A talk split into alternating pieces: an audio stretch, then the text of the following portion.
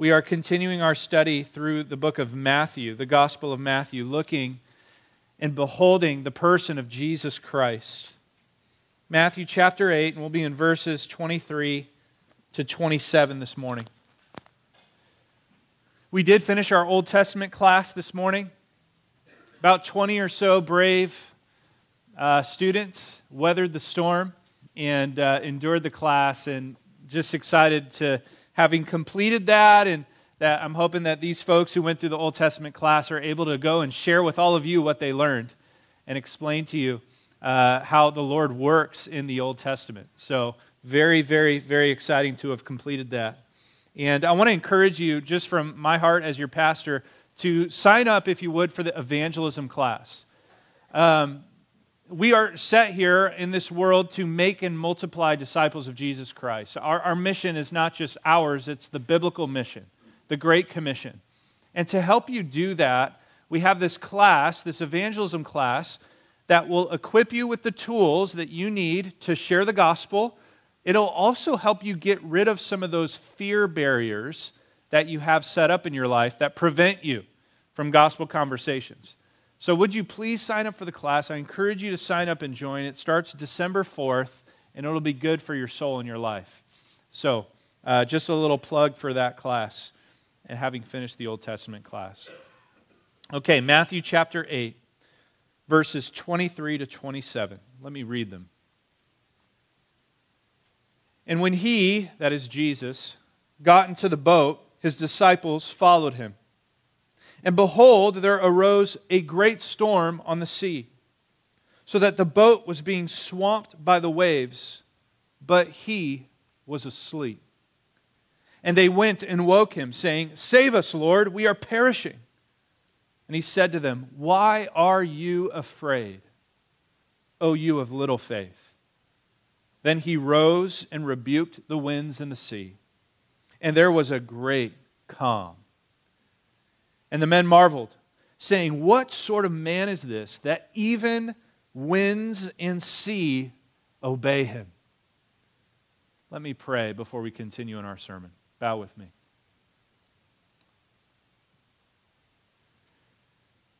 Heavenly Father, God, I ask that you would set before our eyes Jesus Christ. I pray that everyone in this room would behold him, that they would look upon him with awe and wonder, seeing his power and his majesty over the storm, and that we would worship him with our whole heart, surrendering our whole life to follow this king, the king who has power over the storm. In Jesus' name, amen. I don't know if you're familiar with history, but uh, you might be familiar with Canute the Great. Canute the Great. He was Danish king of England, Denmark, and Norway in the early 11th century. He rose to great power and brought peace and prosperity to the Anglo Saxon Empire. He was a professing Christian and a strong supporter of the church. It is said, and the historian uh, Huntingdon writes, that there was one day when uh, Canute's royal courtiers uh, were praising him and were flattering him, saying, Oh, you're such a great king, Canute. And in response to the flattery that he received uh, by his courtiers, he had them pick up his throne and take it to the shore of the sea. He placed the throne there on the shore of the sea, and in front of the audience, he sat down and he lifted his hand at the waters, and he's quoted saying this You are subject to me, as the land on which I am sitting is mine, and no one has resisted my lordship with impunity. I command you, the sea, therefore do not rise on my land nor presume to wet my clothes or my limbs. But inevitably, the tide rose.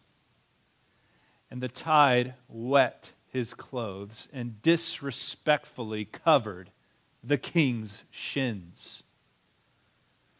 To which he turned to his courtiers, his audience, and he declared this Let all the world know that the power of kings is empty and worthless, and there is no king worthy of the name save him by whose will heaven, earth, and sea obey eternal laws.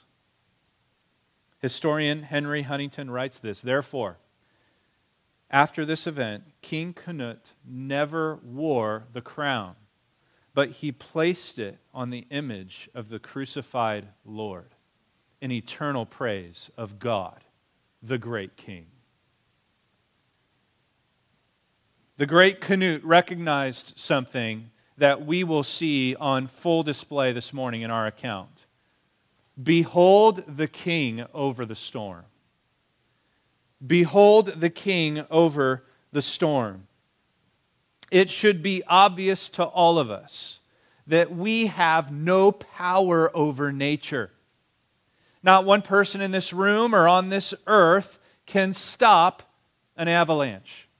Not one person in this room or on the earth can stop a hurricane or a tsunami or an earthquake or whatever other storms and natural uh, disasters happen. We have no power over these things. In fact, you know, we caused them.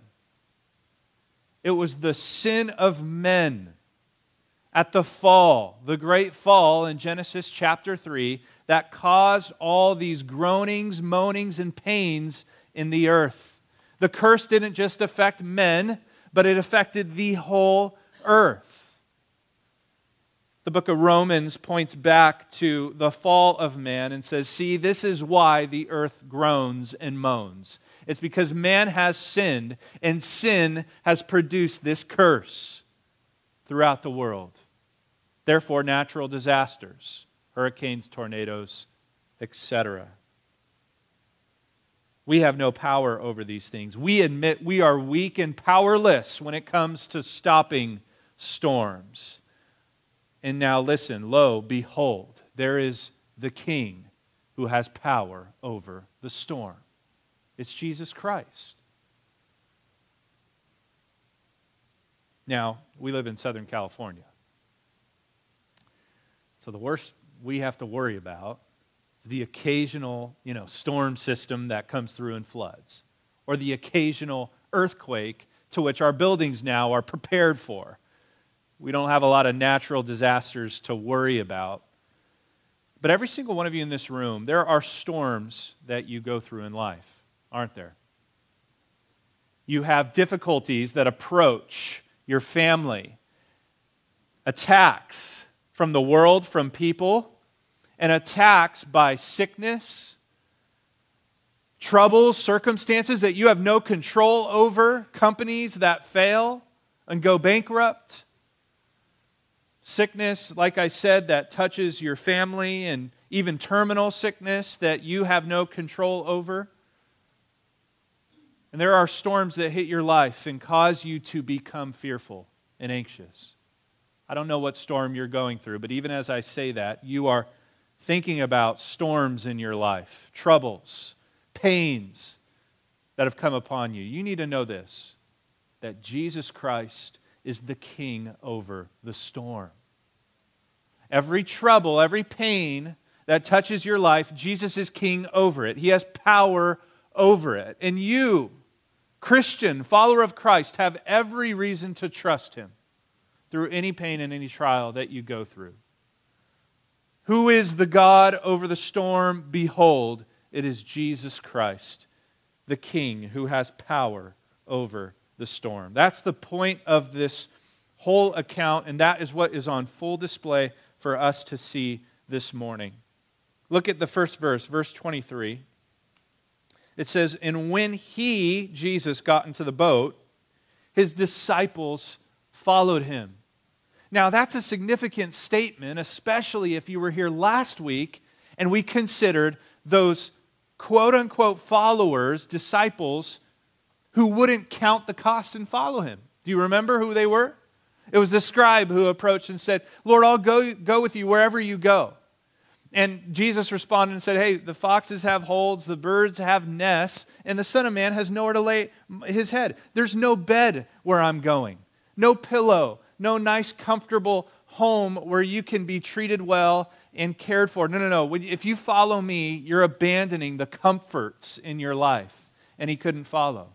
And then you had the second man come up to Jesus and say, Lord, I'll follow you, but let me first go and bury my father. And we suspected that this man didn't just want to delay discipleship, but he was waiting for the estate. He was waiting for an inheritance when his father would pass. And so this man wasn't willing to let go of wealth to follow Jesus. And Luke's account gives us a third man. A third man who says, I will follow you, but let me first go back and say goodbye to my family, those in my household. And we identified the third idol that prevents people from truly surrendering everything to follow Jesus. It's the idol of family. Even a good gift that God gives us, like a family, we, wicked sinners, turn into an idol that prevents us from following Jesus. And so these things prevented these people from following Jesus. But look what happens in verse 23. Jesus gets in the boat, and there are some who do follow. His disciples. That is encouraging. That maybe these men had little faith, but they had the faith enough to follow. Faith enough to follow and to commit their lives to Jesus Christ. A small faith, but faith enough. And Jesus promises these followers of him, you in this room who follow him, not, uh, uh, not the goods and the riches of this life, but a hundredfold blessing in the life to come. And the promises extend to you today. If you would count the cost, leave your idols behind, and get in the boat and follow Jesus. Now look at verse 24. There is an important command given by the author in verse 24. It's in the first two words. Look at it. And behold. Behold. Behold. This command is repeated throughout this section in Matthew chapter 8 and chapter 9. And this is a command not from Jesus Christ, but from the author. Matthew, as he's telling these stories, he wants you to behold. In other words, he wants you to look at something. That's what behold means, to look at it. See this. Idou, the Greek word.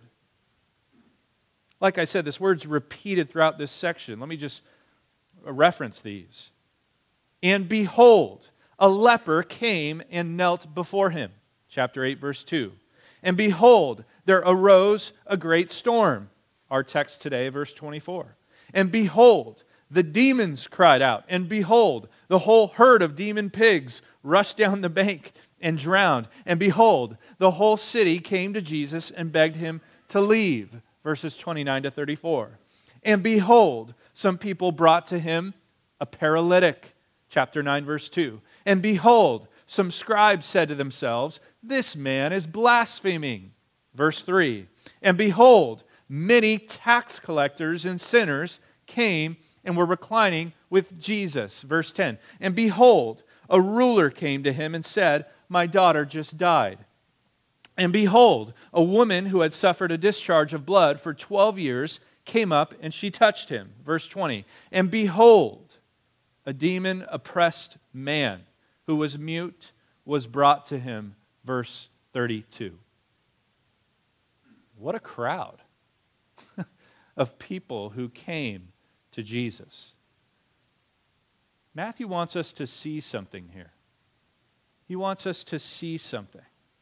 It's interesting, every time this word behold is used in this section, some sort of opposing force is coming against Jesus. Did you notice that? Whether it's a, a tax collector, an incurable disease, a great storm, a legion of demons, an attack from the scribes, some force is coming up against Jesus, and there's some trouble or some problem that he has to fix. And then, in every single instance, Jesus masterfully overcomes that force with great power. It's almost as if Matthew takes us to the boxing ring. He takes us to the boxing ring and he wants us to watch Jesus fight against these enemies, whether it's sin, sickness, storms, demon possessed people, you name it. You, G, he wants us to see Jesus beat down the fiercest opponent. And then when each opponent steps into the ring, it's as if Matthew's sitting next to us with the popcorn, tapping our shoulder, going, Hey, watch this. Oh, you think, watch this one. You, you think that this disease is going to stop the great physician? Do you think a storm is going to silence a sovereign creator? Do you think demons are going to scare away the serpent crusher? You think that scribes are going to stump the law fulfiller? You think a sinner can run so far past a merciful Savior? Watch this. Watch what's going to happen. Jesus is going to overcome these forces by extraordinary power. Behold, look at him. Just look at him. You know, sometimes in, in sermons and in sermon application, you as the listener, you want me to tell you to do something. Eh, give my hands some work to do. Give my mouth some words to say. Hey, Pastor, give me something to think about. Well, the application for this sermon is simple it's for your eyes, and not your physical eyes, but the spiritual eyes of your heart. It's very simple.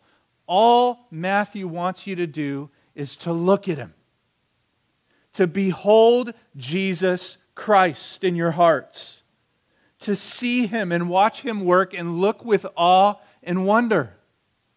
Christian, walk away from the sermon today with the eyes of your heart set on the Lord Jesus, the King over the storm.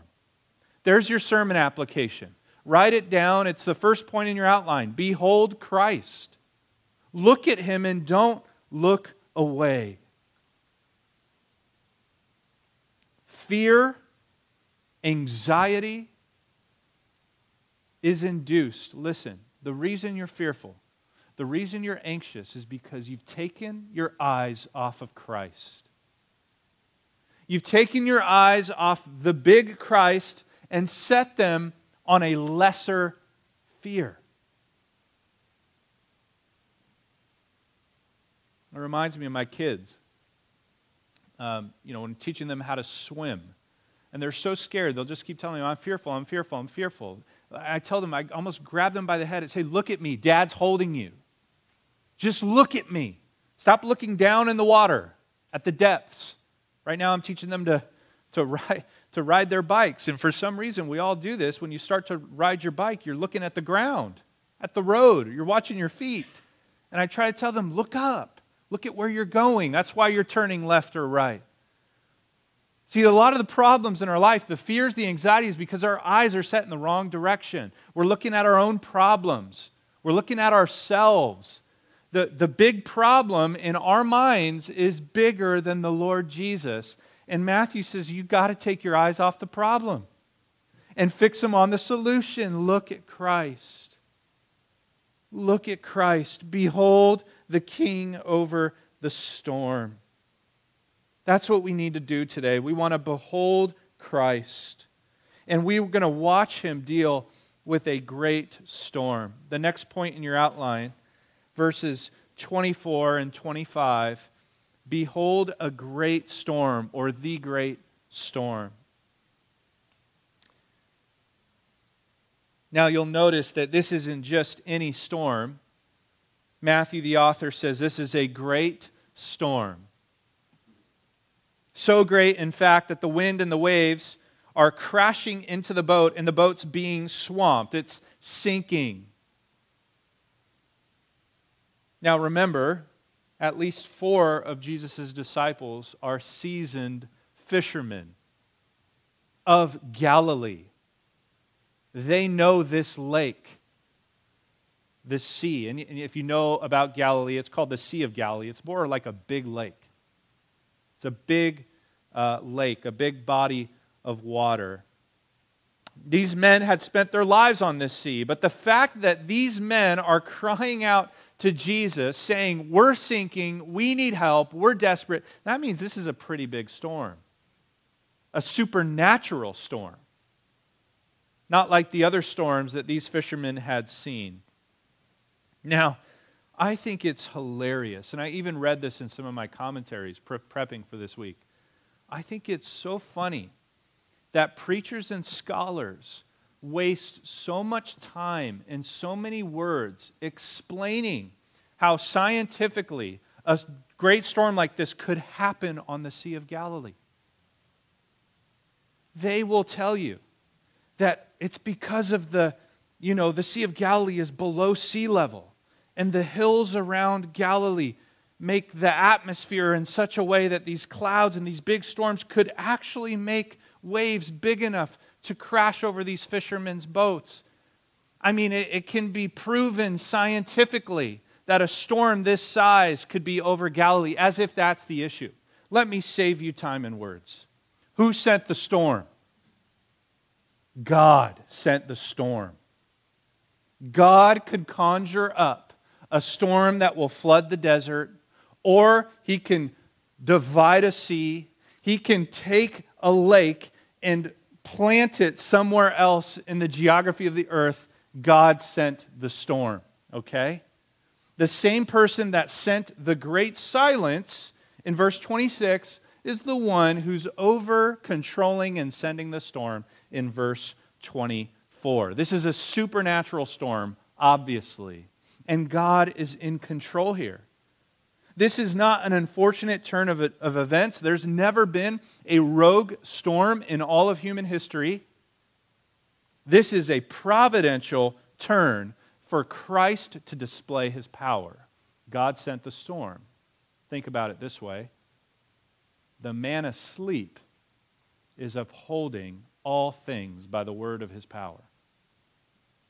The man who's sleeping in the boat is aware divinely that there is a storm taking place. I mean, let's remember who we're supposed to be beholding. Behold Christ. What is he doing in the great storm? But he was asleep. Verse 24. Amazing. Amazing. Jesus is asleep in a great storm, a storm great enough for these fishermen to fear for their lives. He's sleeping. Now, this is evidence of his humanity. The Lord Jesus was fully human, he had to sleep. And in fact, it makes sense. If you look the ministry day before uh, this event, Jesus was busy. He had a long day. He was ministering to people, healing all these diseases, casting out demons. He had a very emotional speech at the shore when he's ready to depart. He had to turned down three guys that were not willing to count the cost and follow him. And he crashes. He crashes. And it, it makes sense that he is asleep, understandably so. Yet, understand this sleeping in the great storm is not just a display of his humanity, it's a display of his divine sovereignty. He's comfortable, he's cool, He's not overreacting or responding to what's going around him. Why? Because he's in control of what's going on around him. He was asleep, yet upholding all things by the word of his power. Hebrews 1 3. He was asleep, yet holding all things together. Colossians 1 17. Behold, the God man in the storm, Jesus Christ truly God, truly man. In his humanity, he sleeps. In his divinity, he is exercising full control. He's calm, he's comfortable. Absolute trust in not only the will of his Father, but in his own power over the storm. I love what Spurgeon writes. Spurgeon says, His disciples cause him more trouble than the storm does. The storm doesn't wake him. Who wakes him? His disciples. I can relate, and I'm ready to admit, I cause God more problems than storms do. I do in my own sinfulness and my own unbelief. Look at, they wake him up. They went and woke him up, saying, Save us, Lord. We are perishing. Isn't that a funny statement? On the one hand, save us, Lord, that displays a little bit of faith. On the other hand, we are perishing. That's a whole lot of fear. The little faith led them to the right person with the right request Jesus Christ, save us.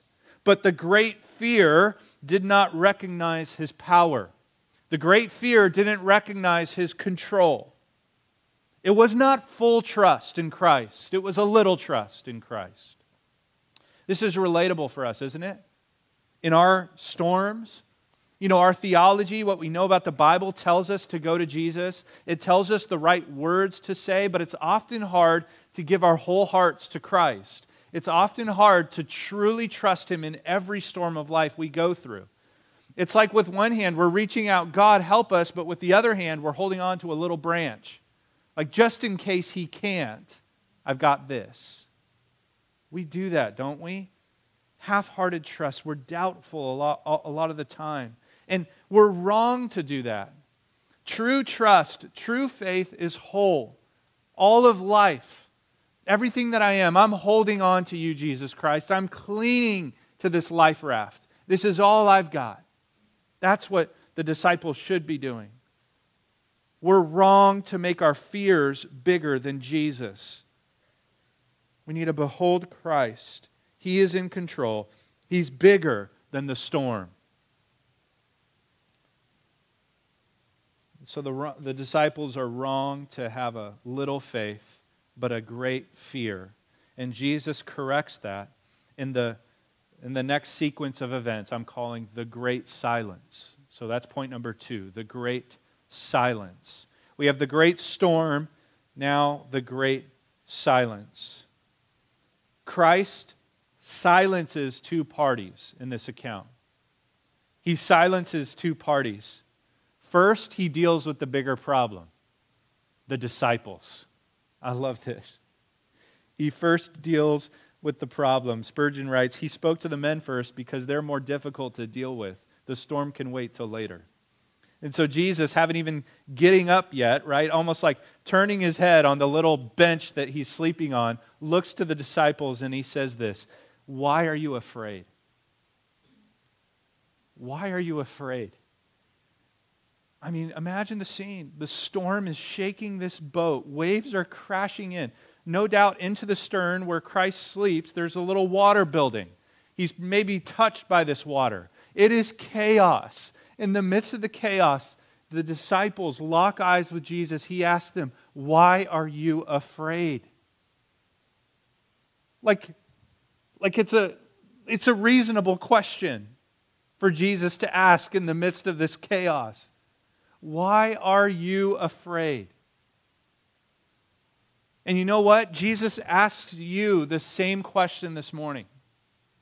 The same question comes off the pages of Scripture and interrogates your fear today. Why are you afraid? And before you say anything, before the disciples can say anything, you need to know there's no good reason to fear. There's no justifiable excuse or response that you can give. There's no thing going on in your life that's bigger than Christ. There's no storm bigger than the one in the boat. Why are you afraid? today? Why are you anxious? Fear is unreasonable when you're with Christ, when you're with Him. When God is in the boat, you have no reason to fear. And these disciples should know that by now. Christ has displayed full power in his glorious divinity, even thus far, from his baptism through the test in the wilderness in his teaching, expressing great authority, authority greater than the scribes. He's done numerous healings and exorcisms. He is divine, he's God. And so when God is in the boat, there's no reason to fear. When God is with you, fear is unwarranted. And then Jesus follows the question with this indictment. He says, Oh, you of little faith. Little faith. By the way, that's the only thing little in this whole story. The only thing little. There's a, a great storm. They have great fear. Jesus is a great Savior. And so he causes this great silence. The only thing little is the faith of the disciples. Small. Small trust. The problem that Jesus addresses is that their fear is greater than their confidence. Their fear is greater than their faith. And that should be that should not be so. Because the greater force is in the boat, not outside of it.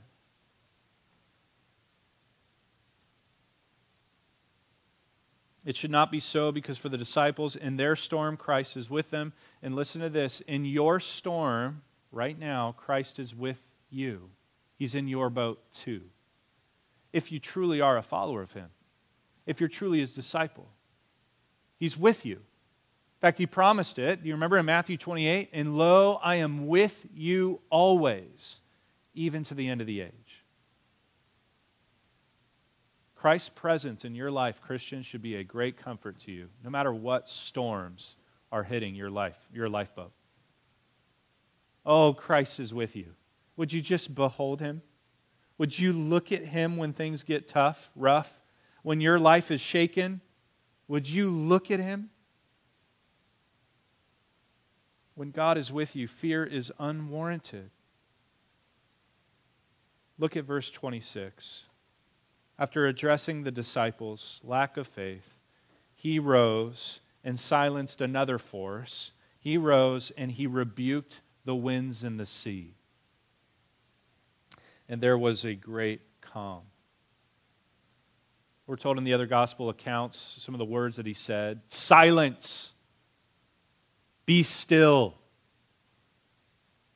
But the gist of it was that it was a rebuke.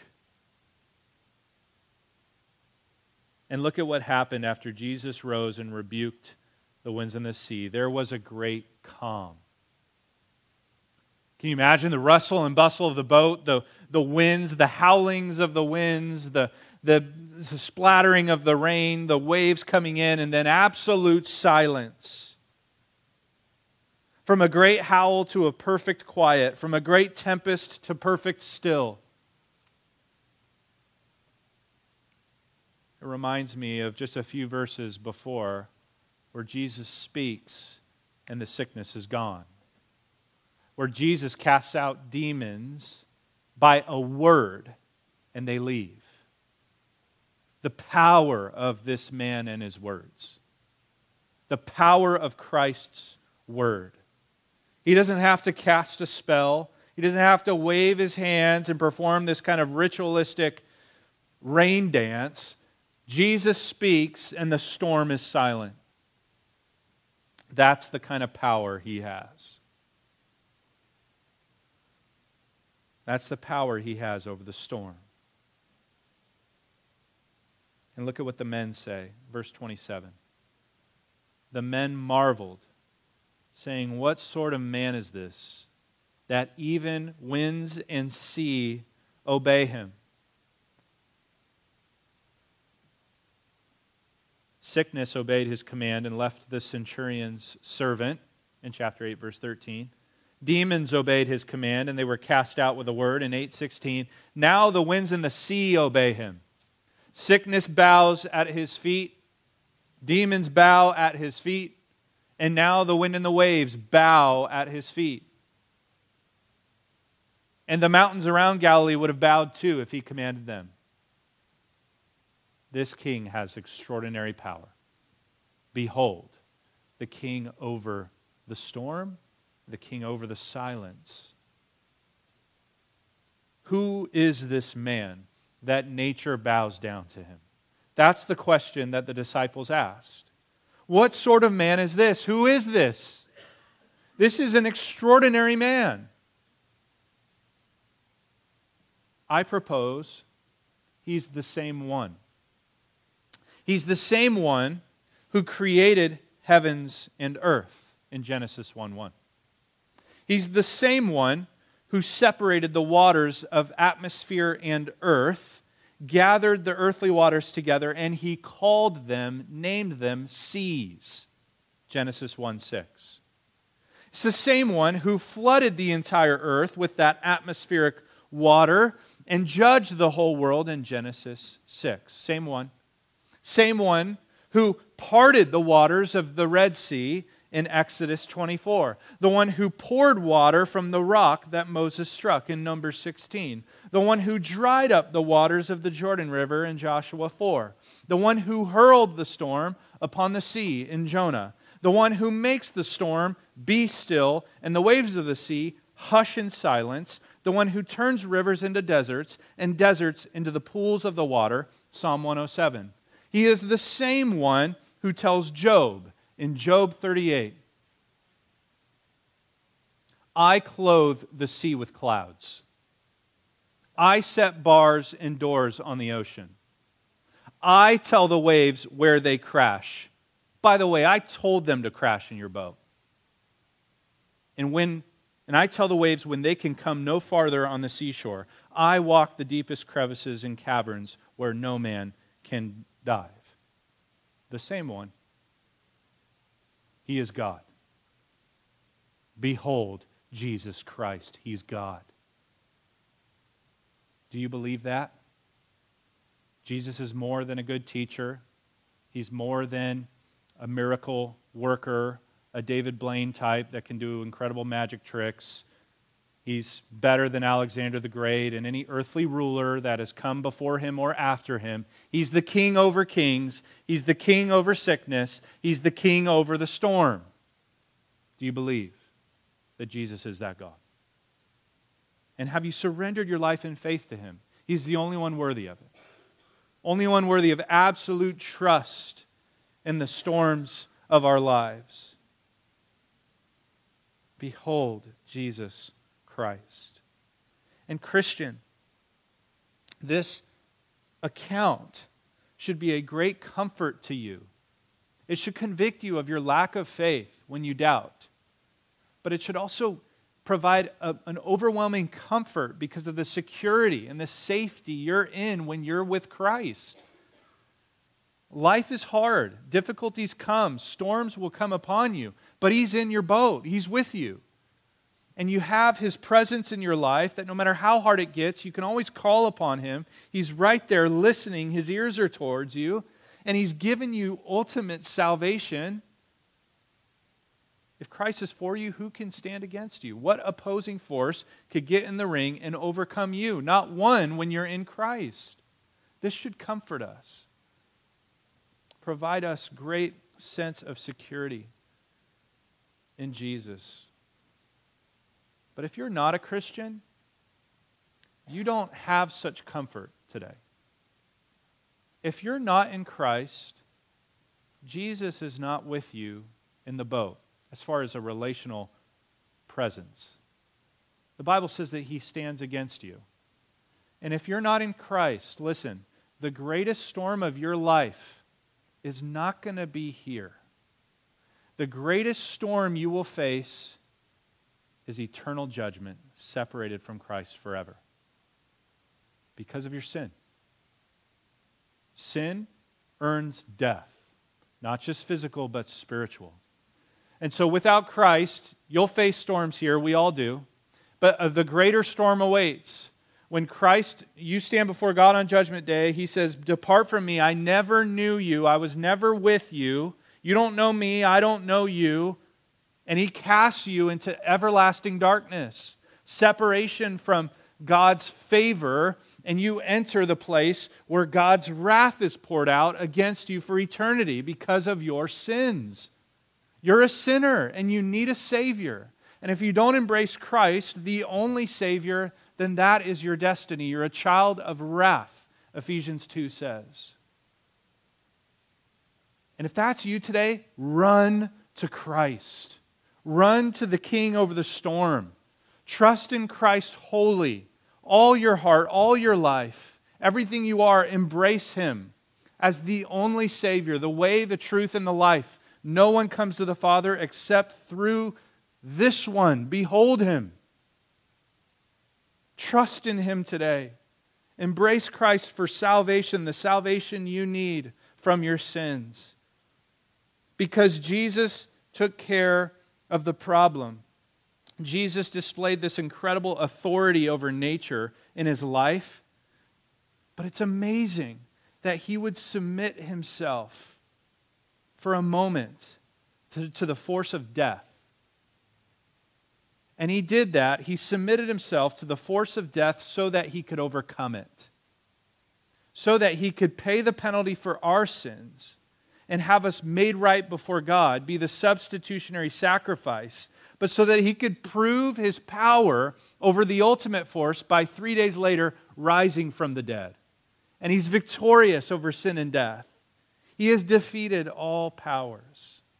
And he's coming back to establish full reign and full power on the earth, and he will defeat death once and for all. And that's what we look forward to as Christians. But again, I plead with you if you don't know Christ, if He's not with you in the boat, turn to Him today. Embrace Him as Lord and Savior. Surrender your life to Him. He is the only salvation, only salvation from sin and death. Behold Jesus Christ. Look at Him and don't look away. Let me pray.